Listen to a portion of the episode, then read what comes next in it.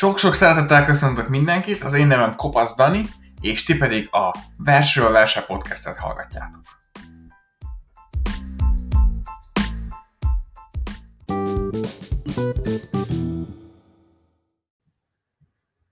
Ahogy már ígértem az előző adásban, a mai nappal megkezdjük a Filippi levélnek a tanulmányozását. Tudom, hogy egy kicsit későn vagyok, nem, nem túl hamar jövök ezzel az epizóddal, és elnézést kérek emiatt, de végre belekezdünk, és nagyon-nagyon izgalmas uh, útban, utazásban lesz részünk.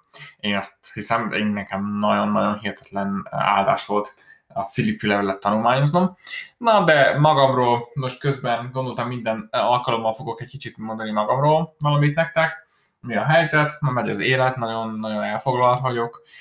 Munka, tanulás, csinálom a mesterimet, közben dolgozok teljes időben, közben van család is, ugye, hát feleségem, az embernek a házasságát is nagyon ápolnia kell, és hát az élet az elrepül. Azt hinné az ember, hogy, hogy van, idő, van időnk, de nincs időnk, nincs sok időnk, nagyon, nagyon gyorsan repülnek a dolgok, és nem is tudjuk sokszor, hogy mi, mit hoz a holnap, soha nem tudjuk. Nem sokszor nem tudjuk. Soha nem tudjuk, ami elég eléggé um, elbátortalanító lehet, uh, de ugyanakkor belegondoltunk abba is, hogy hát Isten kézben tartja a dolgokat.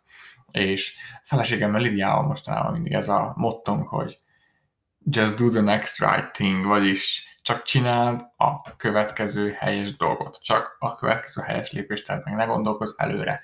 Két millió évvel, meg öt éves tervet ne csinál magadnak, mert oké, okay, lehetnek látásaid, meg lehet azt, lehet azt tudnod, hogy mit szeretnél, mik a vágyaid, de hát Istennek van a humorérzéke, és, és soha nem úgy történnek a dolgok, ahogy mi elterveztük, szóval egy irányba elindulunk, de mind csak a következő lépést tesszük. Úgyhogy most ugorjunk is bele a Filippi levél tanulmányozásába, és kezdjük a hátterével ennek a levélnek. Na most a hátterét a Filippi levélnek az apostolok cselekedetei 16. részben láthatjuk, eh, mert az az a pont, ahol a Filippiben lévő gyülekezet megalapul. Pálapostól alapítja meg, de van vele három másik ember. Timóteus, aki nagyon szoros mentorátja volt Pálapostolnak, Szilász, aki egy barátja volt, és Lukács, az az orvos, aki írta az apostolok cselekedeteit, illetve a Lukács evangéliumát is. És Filippiről azt kell tudni, hogy nincsen zsinagóga Filippiben, nem volt zsinagóga, ugye pálék zsidók voltak, és nem volt zsinagóga Filippiben, mert a zsinagógához az kellett, hogy egy zsinagó, hogy a zsidó férfiból legyen tíz ember az adott városban. Na most Filippiben ez nem volt meg ami tök, tök érdekes, mert egy Filip egy nagy központ város volt, és méghozzá római kolónia, római állampolgársága rendelkeztek a Filippiben lévő polgárok, ami az egyik legnagyobb dolog volt az akkori világban. Tehát egy normál civil ember nem is akarhatott magán nagyobb kiváltságot, mint római polgárnak lenni. De mégis zsidóból, zsidó férfiból nem volt tíz darab az egész Filippiben ennek a pozitívuma az, ez negatívum, hogy nem volt zsinagóga, hogy, hogy nem volt Pálnak hova menni, a Pálnak az volt a szokása, hogy mindig a zsinagógában kezdi, és ott érvel Krisztus mellett, és ott evangelizáljanak a zsidókat elsősorban, de mivel ugye nem volt, ezért ezt nem tudta megcsinálni, ez egy negatív dolog volt. A pozitív dolog az volt, hogy mivel nem volt sok zsidó, azért nem is volt ellenállás a zsidóktól, mert a többi városban ahol ugye volt zsinagóga, és Pál tanított, és ment, ment szombatonként zsinagógába tanítani, ott jött a nagy ellenállás, és ugye kiutasították ezekből a városokból. Úgyhogy ahelyett, hogy a zsinagógába ment volna, hova ment? A folyó partjára. Filip mellett volt egy folyó, és a folyó partján voltak asszonyok, akik minden nap összejöttek imádkozni. És a folyó partja, a, ez az egész koncepció, hogy miért folyópartján, ez egészen a babiloni fogságig nyúl vissza, mert a babiloni fogságban sem volt se zsinagóga, se templom, és a folyópartra mentek ki a zsidók a fogságban, Babilonban sírni, és gyászolni, és, és megemlékezni. És ez onnan fennmaradt ezek szerint, ami bő 4-5-600 évvel ezelőtt volt, hogy Pál volt Filippiben, hogy, hogy amikor nincsen zsinagóga egy városban, akkor ők folyón mellé mennek ki imádkozni, és így is volt, és ott találták meg többek között Lidiát például, aki egy biborárus volt, egy tehetős biborárus, és több, több asszonyjal együtt ott imádkoztak. A, Pálék hirdették neki az evangéliumot, megtértek, Lidia megtért a háza népével együtt. Um, aztán volt Filippiben még uh, egy megszállott lány, egy ördögtől megszállott lány, aki volt Pálék kiűzték az ördögöt, uh, és az ő gazdáinak, lánynak a gazdái feljelentették Pálékat, és így börtönbe kerültek, és a börtönben pedig uh, ugyanúgy bizonyságot tettek, énekeltek, és Isten csoda módon, csodaképpen kiszabadított őket ebből a börtönből, megnyitott az ajtókat, ők nem futottak el, és ennek hatására a börtönőr is megtért, és az egész családja, és mindegyikük megkeresztelkedett, és, és ezek az emberek, tehát Lidia, a megszállott lány, meg a börtönőr, és akkor ezeknek a családjaik ezek azok az emberek, akikről tudunk, hogy ők az első tagjai a Filippi gyülekezetnek. Mert ezek az emberek mi hívőké váltak, és ott voltak Filippiben. Úgyhogy ez az a, az a történelmi háttér. Ezek, a, ezek azok az emlékek, amelyek Pálban benne jártak, amikor írja ezt a Filippi levelet. Gondoljatok végig arra, amikor olvassátok, amikor beszélgetünk róla, mind ment Pál keresztül és mind mentek ezek az emberek keresztül. Hogyan jött létre ez a gyülekezet? És, és így írja Pál ezt a levelet most. És akkor milyen a levél? Ugye a levél, ez a levél, amit most olvasunk, a Filippi levél, ez 16, 16 á, 12, 12 éve később um, íródik, uh, ahhoz képest, amikor megalapította a gyülekezetet, és uh, Pál ezt a levelet a római házi őrizetből, vagy börtönből írja. Szóval amikor ő ezt a levelet írja a filippieknek, ő már Rómában van, házi őrizetben. És hozzá, és ott ugye felügyelnek rá a római katonák. Majd erről fogunk beszélni, mert felmerül a, a téma a könyvben. Amit tudni kell a levélről az, hogy nagyon rövid, négy fejezetből áll összesen, szóval együttőben el lehet olvasni nagyon gyorsan, és nagyon szeretem többször is elolvasni. Praktikus, nagyon sok praktikus tanácsot ad a keresztény életre nézve, és nincs benne túl sok teológiai magyarázat. Tényleg nincs. A, az egyik talán legbonyolultabb és leg, legkitűnőbb teológiai magyarázat az Krisztusnak a testetöltése a, a második részben, amiről fogunk beszélni, ami nagyon egy mély, de csodálatos um, anyag. um, de azon kívül nem nagyon van nagy teológiai magyarázat benne. A központi témája viszont nem más, mint Krisztus. A Krisztusnak az evangéliuma nagyon-nagyon sokszor feljön, az evangélium és az örömhír, a másik pedig a közösség Krisztusban. Azért, mert azért közösség, mert egyetlen egy probléma, ami volt ebben a gyülekezetben akkor, amikor pár írta ezt a levelet, az a a megoszlás két hölgy között, akiben, akiben majd a negyedik részben megismerkedhetünk, akivel megismerkedhetünk ott, és köztük nem volt egyesség, nem volt egyetértés, és ezért Pál hangsúlyozza a közösséget, az egységet Krisztusban.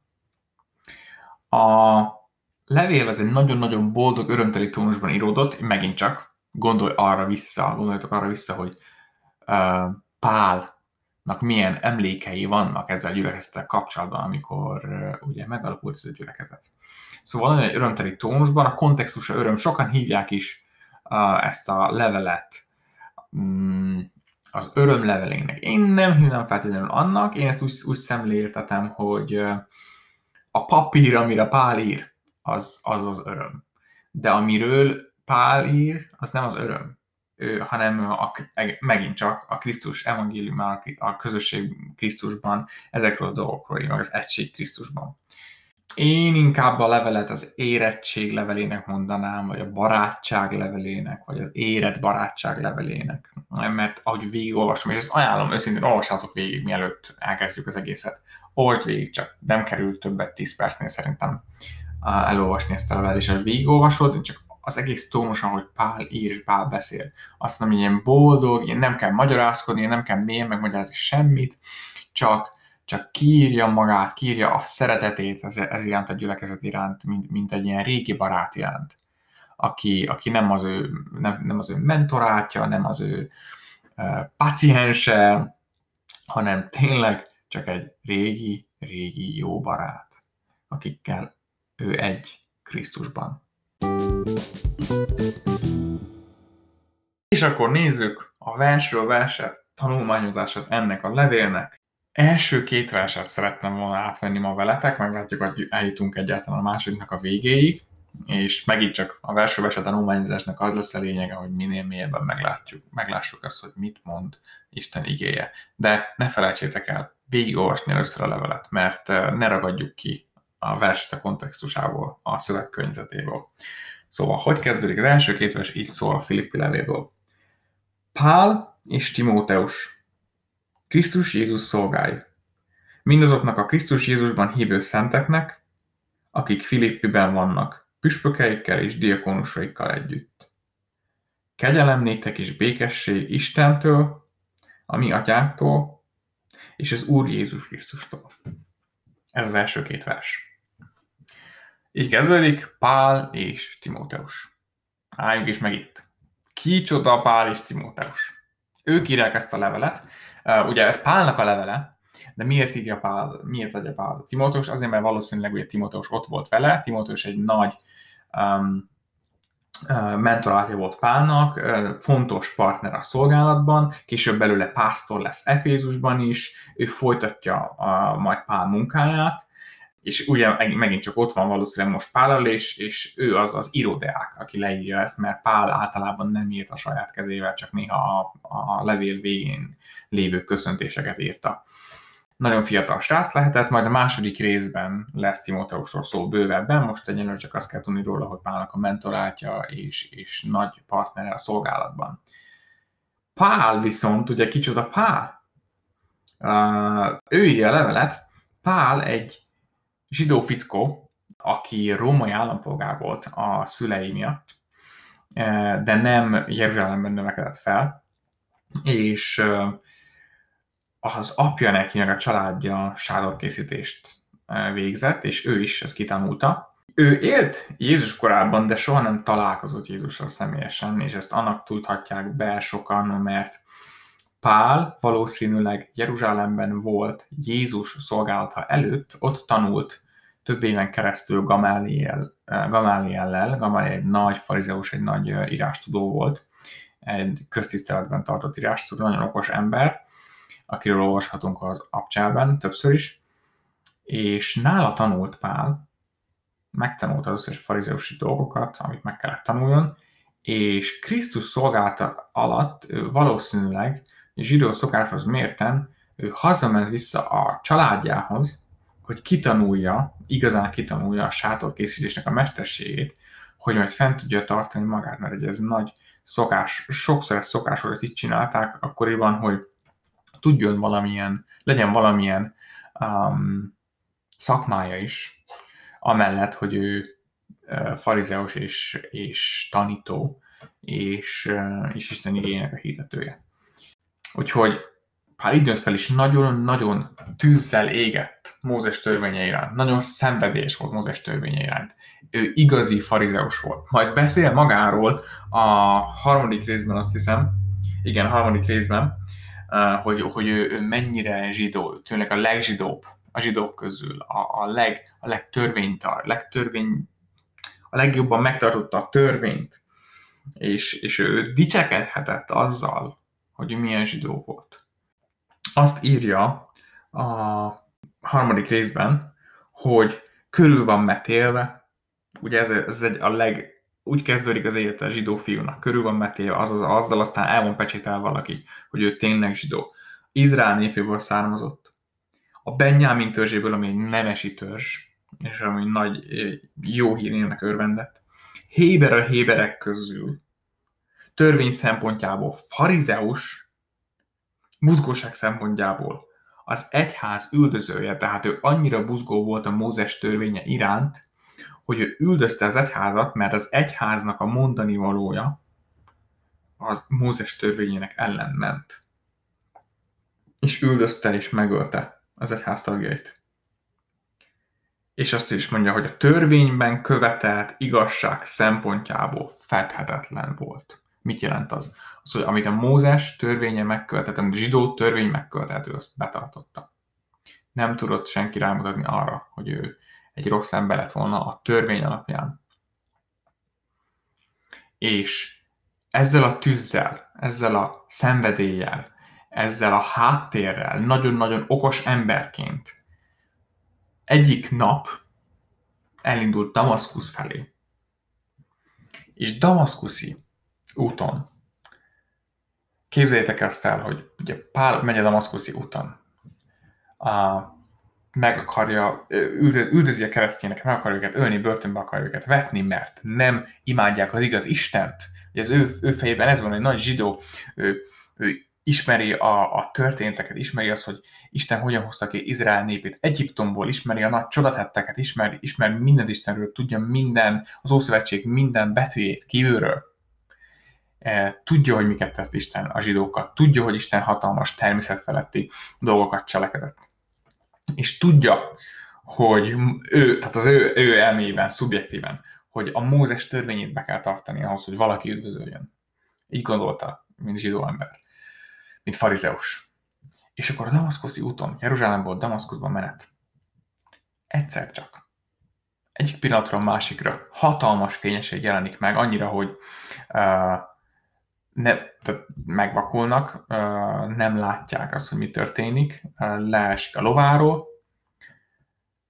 és egy hang megszólal. Pálnak akkor még Saul volt a neve. Saul, Saul, miért üldözöl engem? És Pál azt gondolta és tudta, tudta jól, ez itt egy természet feletti esemény, ami most történik tudta jól, hogy egy természetfeletti dolog létezik, és Isten, és Isten az, aki beszél hozzá. És Isten azt kérdezi tőle, Saul, Saul, miért üldözöl engem? Tudta, hogy Isten beszél. Tisztában volt vele, nem volt benne semmi kétség. Mert ismerte a történeteket. Tudta, hogy Isten miket hozott végig. Tudta, hogy Isten füstoszlopban, meg tűzoszlopban ment Izrael népel. Tudta, hogy ketté választotta a tenger. Tudta, hogy eh, elelelt adott nekik a pusztában. Mindent tudott és most megjelenik neki az Isten. De nem azt kapja, amire számított. Megkérdezi tőle, ki vagy uram? Mert összezavarodott. Miért mondja azt neki Isten, hogy miért üldözöl engem? Ki vagy, uram, azt kérdezi tőle. És a hang megszólal, és azt mondja, én vagyok Jézus, akit te üldözöl. És én úgy hiszem, hogy abban a pillanatban Pálnak leesett a tantusz, és felfogta, hogy az egyház, a keresztények, Jézus követői, a tanítványoknak mind igaza van. Jézus Krisztus, az Isten fia. Jézus Krisztus az Isten. És az, amit a azok a keresztények, azok a tanítványok mondanak róla, az mind igaz. Amit Krisztus állított magáról, az mind igaz. A halála és feltámadása, az mind igaz.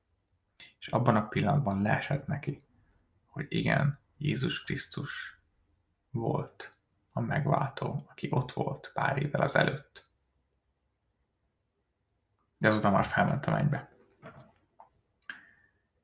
És ezen a ponton Pálnak az élete megváltozott, mert elkezdett egy másik irányba menni bement Damaszkuszba, meg volt vakulva, elküldenek hozzá, Isten elküld hozzá egy másik tanítványt, hogy nyissa meg a szemét, aztán meg, bemerítették Pált, és onnantól kezdve ő még e, elvonul a sivatagba, vagy hát a, igen, sivatagba a, tanulni, Istenről tanulni.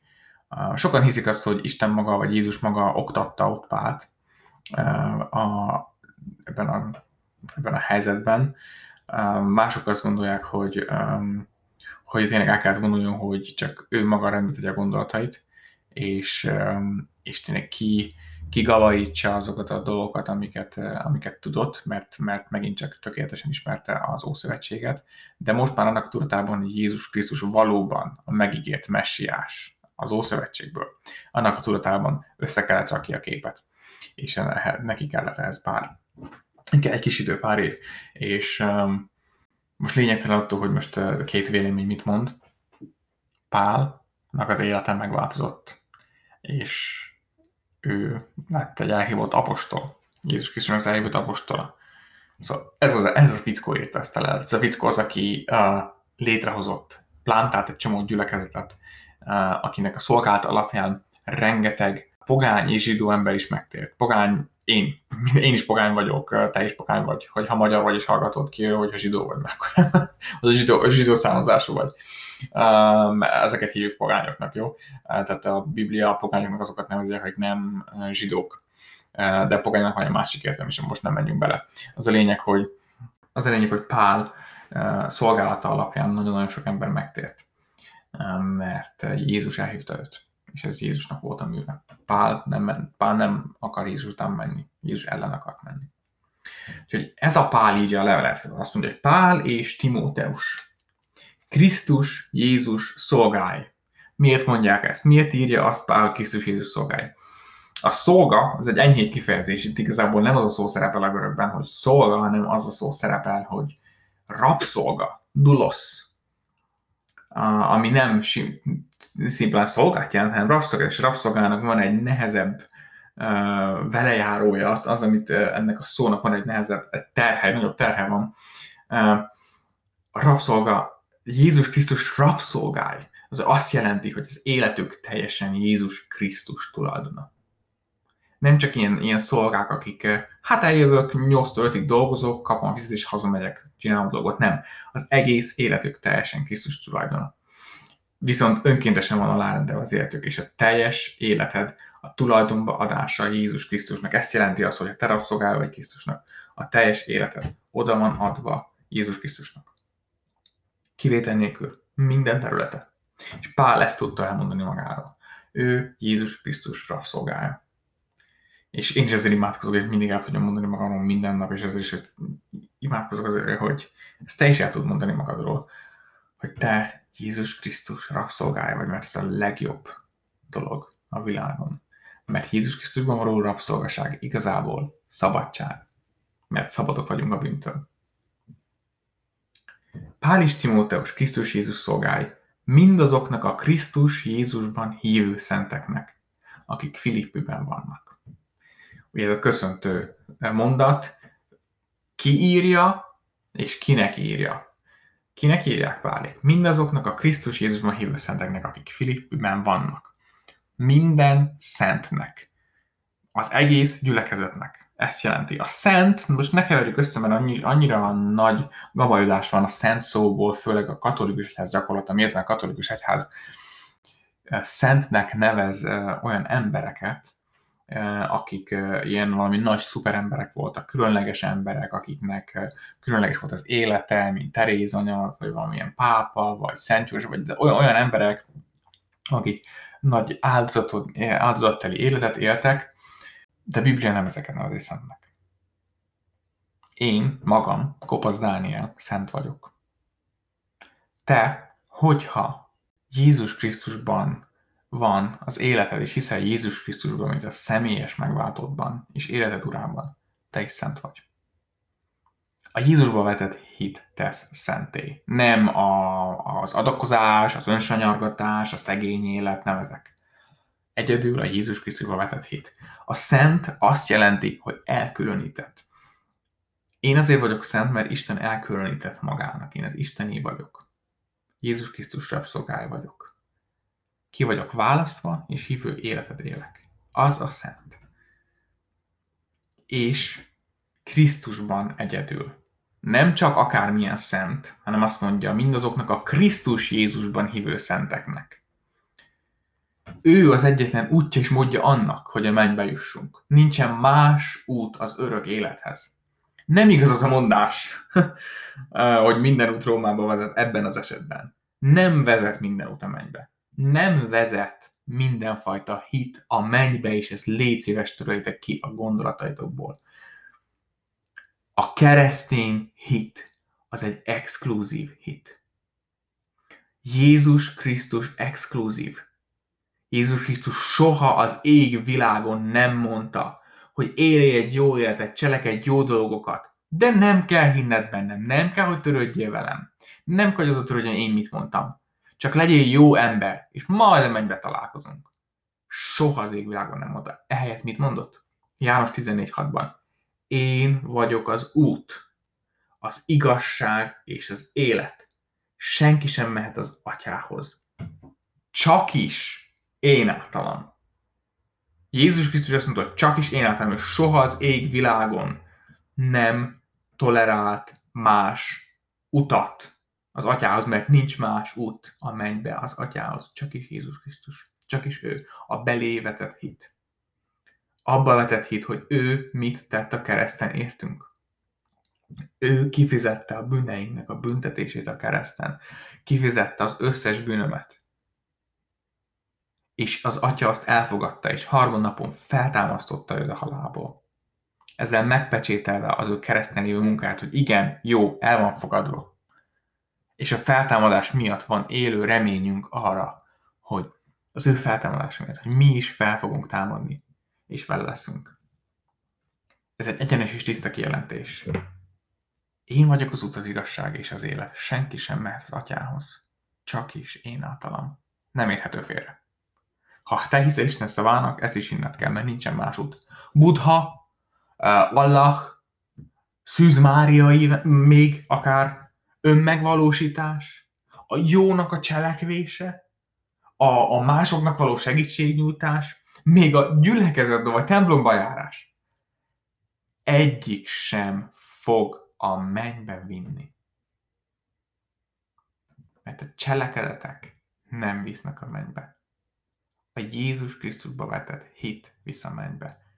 A belévetett hit, aki meghalt, érted? Annyira szeretett, hogy eljött és elviselt a bűneidnek a súlyát. Ezért kell mennünk és megosztanunk másokkal Jézus Krisztust. Azt, hogy mit tett értünk. Ezért kell megosztanunk az evangéliumot. Hogy mindenki más tudja, hogy nincsen egyedül, nincsen más út, csak is Jézus Krisztus.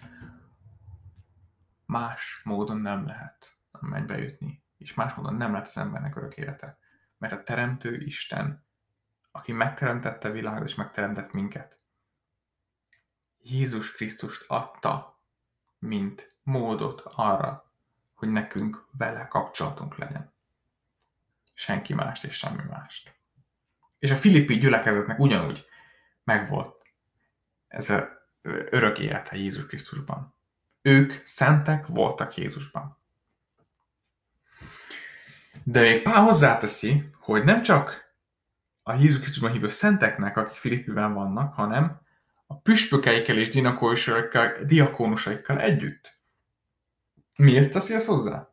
Ez ugye nem csak az általános uh, templomba járó, gyülekezetbe járó tagokról beszélek, nem csak nekik írom ezt a levelet, drága barátaim, hanem én nektek is írok, drága vezető testvéreim püspökek és dinakósok. Ezek ilyen furcsa, furcsa szavaknak hangzanak, fordításna vitatkozhatnék vele, mindegy, nem, ne zavar, ne zavar, téged is mindjárt elmagyarázom. De a püspök az um, helyett azt mondanám, hogy felülvigyázó, vagy előjáró, um, sok helyen mondják azt, hogy vének, uh, a, a, a vezetői értelemben, nem úgy, mint, nem mint hogy öregek.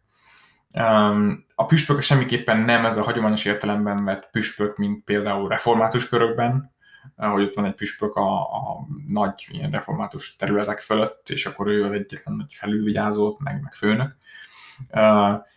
De ezek a felülvigyázók, ezek a, a, a püspökök, ezek a gyülekezet vezetői, ezek az előjárói gyülekezetnek, ők a dönt, döntéshozatali tanács egy helyi gyülekezetben ez a püspöki cím, vagy titulus, ez az egyik a kettő biblikus gyülekezeti pozícióból. Az első a püspök, a másik a diakónus. És van ezért írja Pál. A püspökeik és diakónusaikkal együtt. A diakónus az annyiban különbözik az előjárótól, hogy a diakónusnak nem kellett, hogy feltétlenül képes legyen arra, hogy tanítsa Isten igét. A, a diakónusnak a pozíciója az a, főleg a gyülekezetben felmerülő fizikai szükségletek betöltésére jött létre. És ők, a diakónusok tartoznak elszámoltathatósággal ugyanúgy az előjároknak. Tehát az előjáróknak felelnek az övék a felelősség ilyen szempontból az előjáróké, mert a, az előjárók azok, akik lelki értelemben vezetik, meg irányt adnak a gyülekezetnek, meg tanítják a gyülekezetet, a diakonusok pedig, akik a fizikai szükségleteket töltik be. A kritériumok arra, hogy ki lehetett előjáró vagy diakónus, azok megtalálhatók az 1 Timóteus 3-ban is, a Titus 1-ben is. El lehet olvasni, majd beszéltünk róla később, és hogyha van kérésetek ezzel kapcsolatban, van kérésetek a gyülekezeti eh, rendszerrel kapcsolatban, eh, szívesen beszélgetek, tegyétek, tegyétek fel a kéréseteket. Én nagy híre vagyok a helyi gyülekezetnek. Én azt gondolom, hogy a helyi gyülekezet, ez a személyes véleményem, nagyon sok mindenki már gondolkodik másféle módon is. Én, én, én gondolom, hogy a, személy, a helyi gyülekezet az tök jó, hogyha független. Persze tartozhat felekezethez, de ez a felekezethez való tartozás ez ne olyan legyen, hogy a felekezet felülről mondjuk mit csináljanak, hanem egy úgymond ilyen segítés, meg elszámoltathatóság legyen egymás felé, hogy uh, tudják egymást segíteni. De a gyülekezet szerintem, én a Bibliában belenézek, azt látom, hogy a helyi gyülekezetek függetlenek voltak. Tehát minden helyi gyülekezet független volt. És, és minden helyi gyülekezetnek ki kellett legyen nevezve ugye a, ezek az előjárók, hát egy tanács, nem csak egy előjáró, hanem több előjáró hogy ők is elszámoltathatóak legyenek egymás felé, ne vigyék rossz irányba gyülekezetet. Um, és, um, és ez, egy, ez egyik rendszer. Persze vannak, vannak olyan hívő egyházak, gyülekezetek, akik másként gyakorolják, akik, akik igen felekezeti uh, ilyen hierarchia rendszerben vannak. Én nem fogom azt mondani, hogy uh, rosszul csinálják, én nem azt látom a Bibliából, hogy így kellene csinálnunk, de ez nem, nem bűn. Okay? Ami fontos a helyi gyülekezetről, hogy ez Isten legsokszínűbb eszköze. Szeretem a missziós szervezeteket, én magamnak nagyon sok, sokszor volt részem missziós szervezetekben, szolgáltam sokat missziós szervezetekkel, de Isten nem missziós szervezeteket adott az új szövetségben, hanem Isten helyi gyülekezeteket adott és a helyi gyülekezet az a legsokszínűbb, ami lehetséges. A helyi gyülekezetben megcsinálhat. Tehát a helyi gyülekezet szolgálhat, ahogy akar. Egy missziós szervezet nem feltétlenül szolgál, ahogy akar. Mert egy missziós szervezet lehet csak fókuszál, egy, egy dologra fókuszál. A fiatalságra, vagy uh, uh, hajléktalanokra, vagy gyerekekre, vagy, vagy akármire. De helyi gyülekezet. Attól függően, hogy mikik a tagjai, és miben szeretnének szolgálni, bármire fókuszálhat, és változhat a helygyülekezetnek a fókusza, attól függően, hogy hogyan áll össze a tagsága. A másik lényeg az, hogy a helyi gyülekezet a hívő emberek közössége, de ugyanakkor hívjuk a hitetlen is, hogy meglássa, hogy milyen az a hívő közösség, és megosztjuk fel az evangéliumot. Amit én el akartam mondani ezzel kapcsolatban, a templom vagy az imaház megléte az nem jelenti azt, hogy van gyülekezet azon a helyen az épület jelenléte az nem, fogja, az nem jelenti azt, hogy van helyi gyülekezet. A hívő emberek jelenléte jelenti azt, hogy van helyi gyülekezet, és ahhoz nem kell, hogy épület legyen. Úgyhogy hagyjuk el az épületről való megszállottságunkat, hogy hol gyűlünk össze, meg itt vagyunk, meg templom nem létezik. Az, hogy valamit mi templomnak hívunk, bocsánatot kérek, ez hülyeség. Egyetlen egy templom létezik, és létezett, amit Isten megnevezett, és az a Jeruzsálem templom volt, ami jelenleg nincs sehol és elvileg a jövőben a jelenések könyv alapján majd meg lesz építve, de jelenleg nincsen sehol. Nincs templom. És ezért szerintem nem jó, hogyha helyekhez ragaszkodunk. Emberekhez ragaszkodjunk, a testvéreinkhez ragaszkodjunk, mert mi vagyunk a Szentlélek temploma. Individuálisan és közösen is. Én szeretnék titeket is egy kicsit jobban megismerni, ezért a Spotify-on azt hiszem, hogy egyedül a Spotify-on lesz elérhető, de kiteszek egy kérdést, és tudtok arra válaszolni, és tök jó lenne számomra nagy segítség lenne, hogy válaszolnátok rá, hogy milyen gyülekezetbe jársz. Csak válaszold meg, pipáld be, pipáld be a helyes választ, vagy több helyes választ, megpróbálok majd minél több válasz lehetőséget is megadni, mert amennyire tudom, a rendszer nem engedi azt, hogy ti magatok vigyetek be választ. Megpróbálok mindent megadni, hogy aki hallgatja, az tudjon valamiképpen válaszolni, és majd beszélgethetünk ezekről, megcsinálhatok egy podcast epizódot is a gyülekezetről, arról, hogy milyenek a felépítések, tényleg beszélgethetünk Instagramon, ha felveszed velem a kapcsolatot megint csak a, a, arról, hogy te gyülekezeted milyen, milyen a gyülekezetednek a felépítése, milyenek benne a pozíciók, a tisztségek, mennyire biblikus, mennyire nem az, vagy mennyire, mennyire semleges az egész, és és tudunk interakcióba lépni. Úgyhogy válaszoljatok az alábbi kérdésre. Köszi szépen!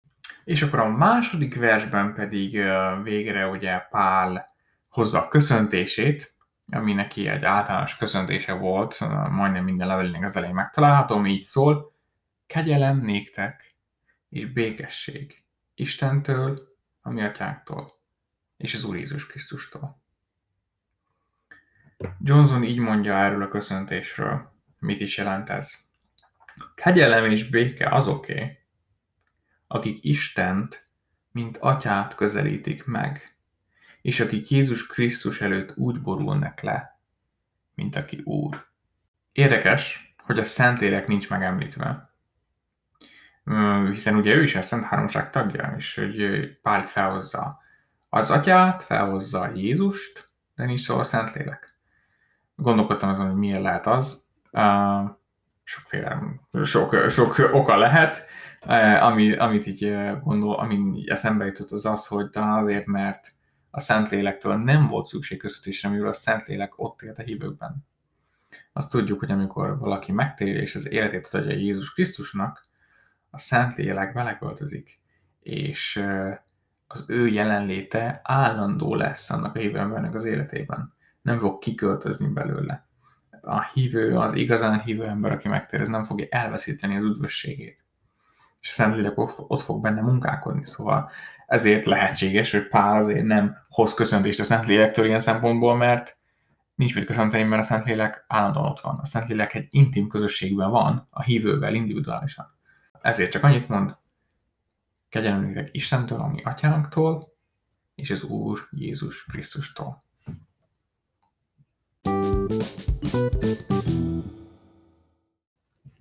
Úgyhogy ennyit akartam a mai napon elmondani. Köszönöm, hogy meghallgattatok. Ez egy nagyon gazdag két vers volt, és amint látjátok, nem megy gyorsan. És erről beszéltem, hogy amikor valaki beleveti magát a versről verse való tanulmányozásába a Bibliának, akkor minden egyes szó minden egyes szóban van annyi mondani való. Látjátok, hogy csak a püspökről és diakonusokra annyit tudtunk beszélni, annyi minden lehet még, még, annyi minden máshol lehetne még beszélni. Annyi minden van a fejemben, és itt nem azon kell dolgozom, hogy mennyit sokat, hogy még többet mondjak nektek, hanem azon, hogy mit vágjak le abban, hogy mondani való, hogy ne legyen túl hosszú, és nehogy megunjátok. Mert amúgy, amúgy nagyon sokat lehetne ezekről beszélni. Viszont én szívesen beszélgetek veletek, fel tudjátok velem venni a kapcsolatot, az Instagramon a versről verse a neve ennek a podcastnek. A, meg, ez a podcast meghallgatható Spotify-on, meghallgatható Apple Podcast-en, meghallgatható Google Podcast-en és az Anchor-on is, ahol szerkeztem ezt a podcastet. Ha bármi kérésetek van, keressetek fel, hagyjatok egy visszajelzést, egy feedbacket, csillagozatok be, írjatok le, hogy mit szeret, miről szeretnétek hallani, milyen kérésetek van, mert szeretnék egy-egy adásban majd kérésekre is válaszolni, amikor van rá lehetőség, és az idő is engedi és a következő epizódig pedig sziasztok, legyetek szentek, és következő alkalommal pedig gyertek, ismerjük meg Isten még mélyebben, hogy dicsőíthessük őt még magasztosabban.